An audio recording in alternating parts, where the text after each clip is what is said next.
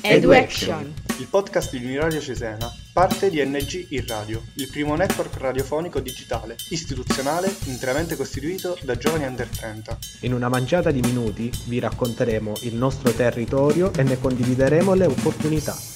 Ascolteremo e impareremo da persone, giovani e meno giovani, che sono per noi e per tutti Piccoli, grandi, modelli positivi. Questo è EduAction.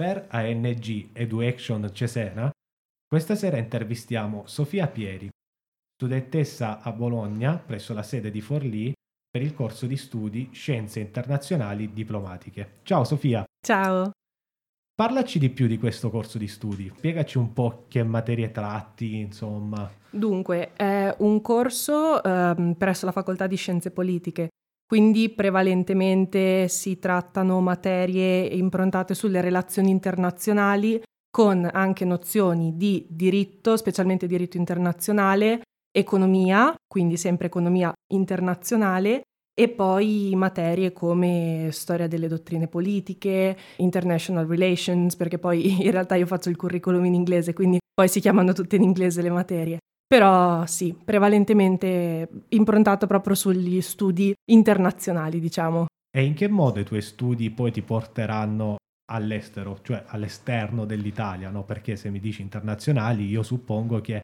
alla fine del corso di studi o durante ci siano dei particolari progetti che ti indirizzino in campo internazionale. In che modo allora il tuo corso di studi facilita questa intromissione nel mondo? Tra gli sbocchi professionali, a seguito poi anche di un corso magistrale, c'è comunque lavorare presso un'organizzazione internazionale, come può essere ad esempio le Nazioni Unite piuttosto che l'Unione Europea, però si può anche lavorare presso ad esempio ONG oppure presso eh, aziende che hanno bisogno di trattare con l'estero, quindi comunque è un corso che ti porta ad avere a che fare in un modo o nell'altro con l'ambiente internazionale. Per questo penso che l'università promuova anche dei progetti in particolare, magari legati all'Unione Europea che ha degli stati effettivamente esteri, tra virgolette, anche se con delle magistrali, ad esempio in psicologia, ci sono delle connessioni Erasmus che ti portano anche in Sud America. Da te invece questi progetti eventualmente in che modo danno la possibilità agli studenti di parteciparvi e allo stesso tempo di che tipo sono? Cioè sono molto simili ad un Erasmus o comprendono qualcosa in più? Allora, possiamo dire che ci sono prevalentemente due tipi di programmi. Il primo è l'Erasmus, come l'hai appena menzionato, quindi Erasmus che può essere di studio, quindi andare a studiare per sei mesi o un anno presso un'altra università, oppure Erasmus tirocinio, quindi andare a fare un tirocinio di due o più mesi presso appunto un'azienda, un'organizzazione situata appunto in un altro paese membro dell'Unione però, eh, come dicevi tu, è possibile anche andare a studiare proprio in un altro continente letteralmente perché con il programma Overseas comunque vi sono delle università partner eh, di Bologna che permettono appunto allo studente di frequentare un semestre o un anno in America, in America Latina, e, oppure in Africa, in Asia e così via, insomma. Tu hai già avuto esperienze di questo genere? Ero stata selezionata per partecipare al programma Erasmus e sarei dovuta partire questo semestre, quindi a gennaio 2021, per andare un semestre a studiare presso l'Università di Amsterdam. Purtroppo, come altri miei insomma, colleghi, siamo tutti dovuti rimanere a casa, tra virgolette, per il Covid, perché molte università partner hanno cancellato lo scambio. Però conosco altrettante persone che, nonostante il Covid e tutte le limitazioni, sono comunque riusciti ad andare a frequentare almeno un semestre all'estero. Questo fatto che alcune persone siano riuscite ad andare all'estero mentre altre no, è un problema legato all'università o alla disponibilità delle persone? Stando ovviamente riconoscendo l'attualità in cui viviamo, ovviamente. Dipende dal caso, nel senso che eh, come me ci sono state altre persone che sono state contattate dall'università partner dicendo che lo scambio era annullato e non davano neanche la possibilità, ad esempio, di seguire i corsi online. Altri, altre persone che conosco invece hanno rinunciato allo scambio viste le condizioni perché sarebbero dovute andare là per poi magari seguire giusto un paio di lezioni in presenza e poi insomma seguirle chiusi dalla camera, quindi molti in realtà hanno rinunciato. Come pensi che l'università abbia gestito questa situazione? Non, non parlo proprio eh, in termini di corsi, quindi di DAD, di didattica a distanza, parlo della, della situazione estera. Le comunicazioni che vi sono arrivate dall'università, mh, mm, di che stampo erano? Dunque, allora, per quanto riguarda le università estere, devo dire che l'Università di Amsterdam è stata molto corretta perché ci ha informati già a settembre che non saremmo partiti, quindi insomma abbiamo avuto tempo per riuscire a riorganizzare i nostri programmi sapendo che appunto poi non saremmo partiti nel secondo semestre. Altre università purtroppo si sono mosse un po' in ritardo, nel senso che probabilmente in buona fede speravano davvero che i ragazzi riuscissero a partire e purtroppo le condizioni ovviamente non l'hanno permesso, per cui molta gente insomma di, di mia conoscenza è stata contattata anche solo a novembre-dicembre dalle università che in molti casi dicevano noi non annulliamo formalmente lo scambio ma vi sconsigliamo fortemente di, di venire perché eh, appunto le condizioni non permetterebbero comunque di seguire le lezioni in presenza. Quindi un pochino anche, come dire, demotivati da, da questi messaggi che ricevevano dalle università partner, molti hanno rinunciato.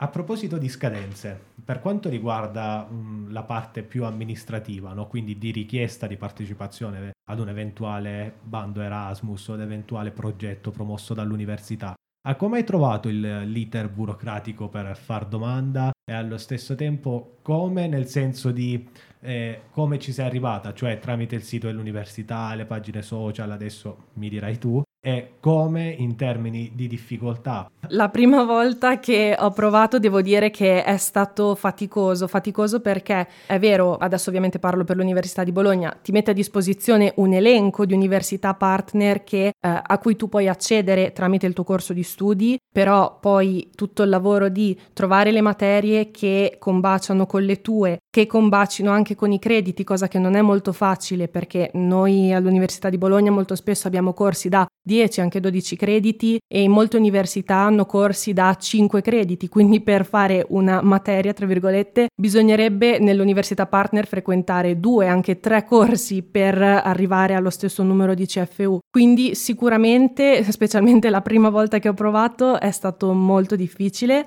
e quest'altra volta diciamo che ero stata abbastanza fortunata perché l'Università di Amsterdam aveva corsi molto validi e molto simili a quelli che avrei dovuto frequentare questo semestre, per cui mi piange un po' il cuore a dirlo, ma sarebbe stato proprio lo scambio perfetto, sembrava fatto su misura per il mio corso. Però, insomma, spero ci saranno altre occasioni, ecco. Ad esempio, quali possono essere queste altre occasioni?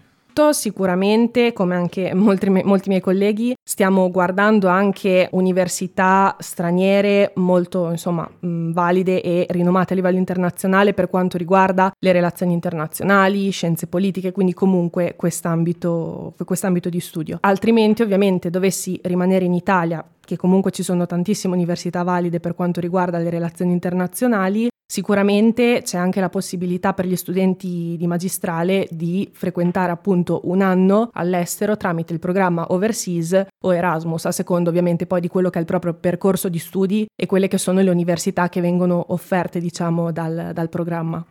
Insomma, vi state preparando subito per il futuro. Assolutamente, appunto, come me e tanti altri, l'idea è proprio quella un domani di poter anche lavorare anche solo per un breve periodo in un contesto internazionale e quindi prima ci si mette alla prova anche solo andando a studiare in un altro paese, prima si riesce a capire quanto effettivamente si è portati per, insomma, la vita in un altro paese, perché quella che è l'idea che ci si fa di un certo paese e quella che poi effettivamente è la vita che si fa in quel paese sono due cose molto diverse.